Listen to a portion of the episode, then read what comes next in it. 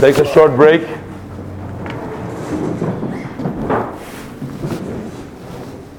So today's portion we read um, about the whole story that took place between Yehuda and Tamar, and one wonders, what, why does the Torah?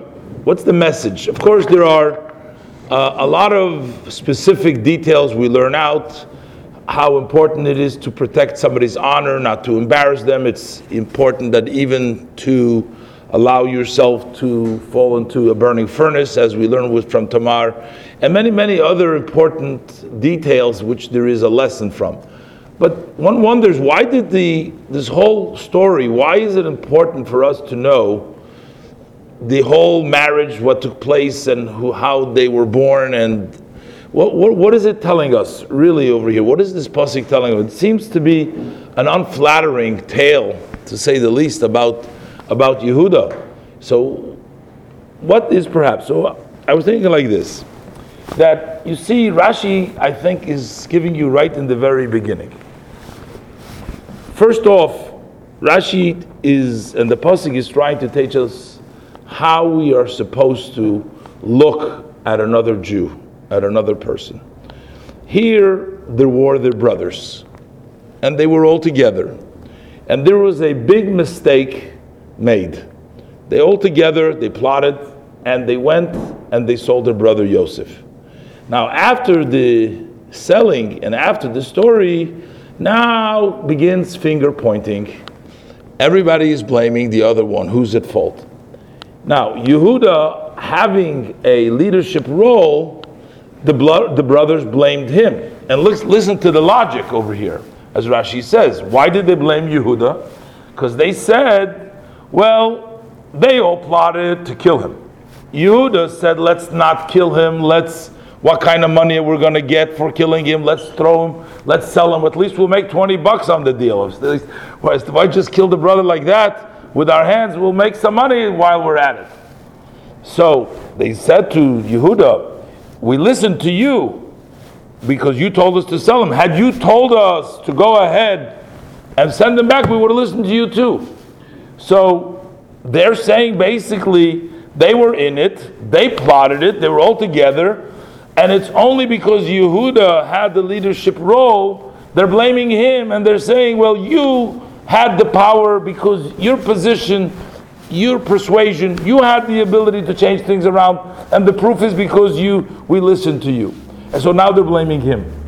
So what did they do to him though? They pushed him away. They took him down from his greatness. Doesn't say exactly what they. You're no more leader. So what happened? They pushed him away. So the pasuk over here, I think, in the story is trying to tell us how careful we have to be, even if somebody makes a mistake, and even if somebody can be blamed for something, you have to be careful not to condemn them, not to push them away. You have to try to show them their mistake. You have to reach out to them. He was pushed away, Yehuda. So what does the Torah say right away? He goes and he marries a Canaanite woman. Now that was the same Canaanite woman that when Abram sends Eliezer, he says, I don't want you to marry from these Canaanite women around here. He sends them away to the family. The other brothers were not sure. There's two interpretations whether they married their sisters or they married Canaanite women. And we see later on that Yaakov didn't want his grandchildren to carry his coffin because they were old children, Rashi says, from the Canaanite women. But the only place where we see specifically somebody mar- mar- marries a Canaanite woman, that's only by Yehuda. By Yehuda, it says he saw a Basish Kanani over there and he went and he married it. That's one thing. And then we also see, on the other hand, we see how you can't judge anybody. And you see that even though on the surface, on the level that you can see, it seems like the person is committing a terrible sin. It seems like he's doing terrible things. And you have an urge to sort of say, well, give up on this person because he's done.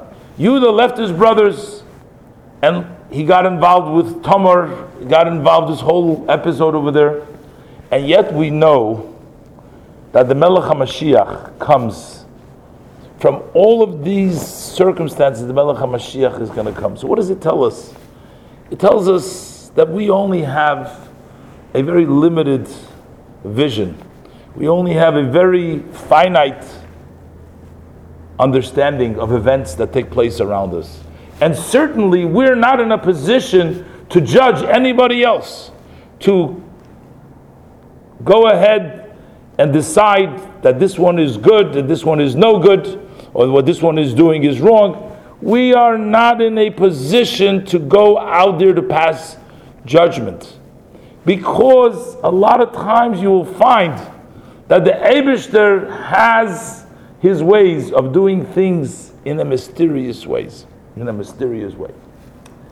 And how many times, you know, we think we look at people sometimes if they've made mistakes in their lives, maybe they got involved with drugs, they got involved with even with gangs, with got involved with bad, bad, bad things. And we say, well, that's a hopeless case. Nothing is ever going to happen with that. And how many times do we see that we were wrong? You know, people do are able to turn their lives around. I think the Torah is trying to tell us over here that sometimes people do things, even though on the surface level they have to take responsibility for what they did. But many times later on, you see that what happens over here is actually orchestrated by Hashem, and things had to take place the way they did. And I think that that also ties in today being Yud Tes Kislev, which is the uh, celebration for the uh, release of the Alter Rebbe of prison, and also the Rosh Hashanah for Hasidus. The, the teaching of Hasidus is really uh, taken on a whole new level after Yud Tes Kislev.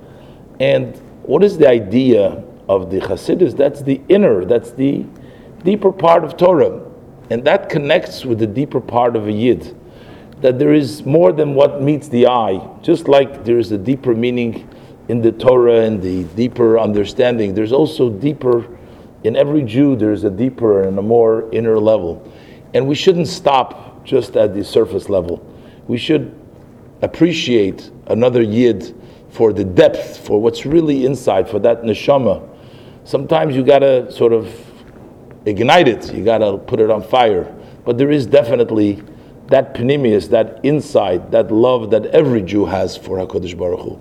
And it's just a matter of, of revealing it. And we find a lot of times some people, once they uh, turn around, they actually become great, great, great people. We have many people who didn't start off perhaps on the derech of Torah and mitzvahs, and then later on became giants and leaders, and they surpassed many of those who started off this way. And yet, they're great people and made a tremendous contribution. So, nobody can discount anyone, and the main thing is to have uh, a true respect and appreciation for every yid, for the neshama, and help that person become a better yid. Bring out, help that person become a better yid, and then you will see that all the layers, the outer layers, get taken away, and the person really begins to shine.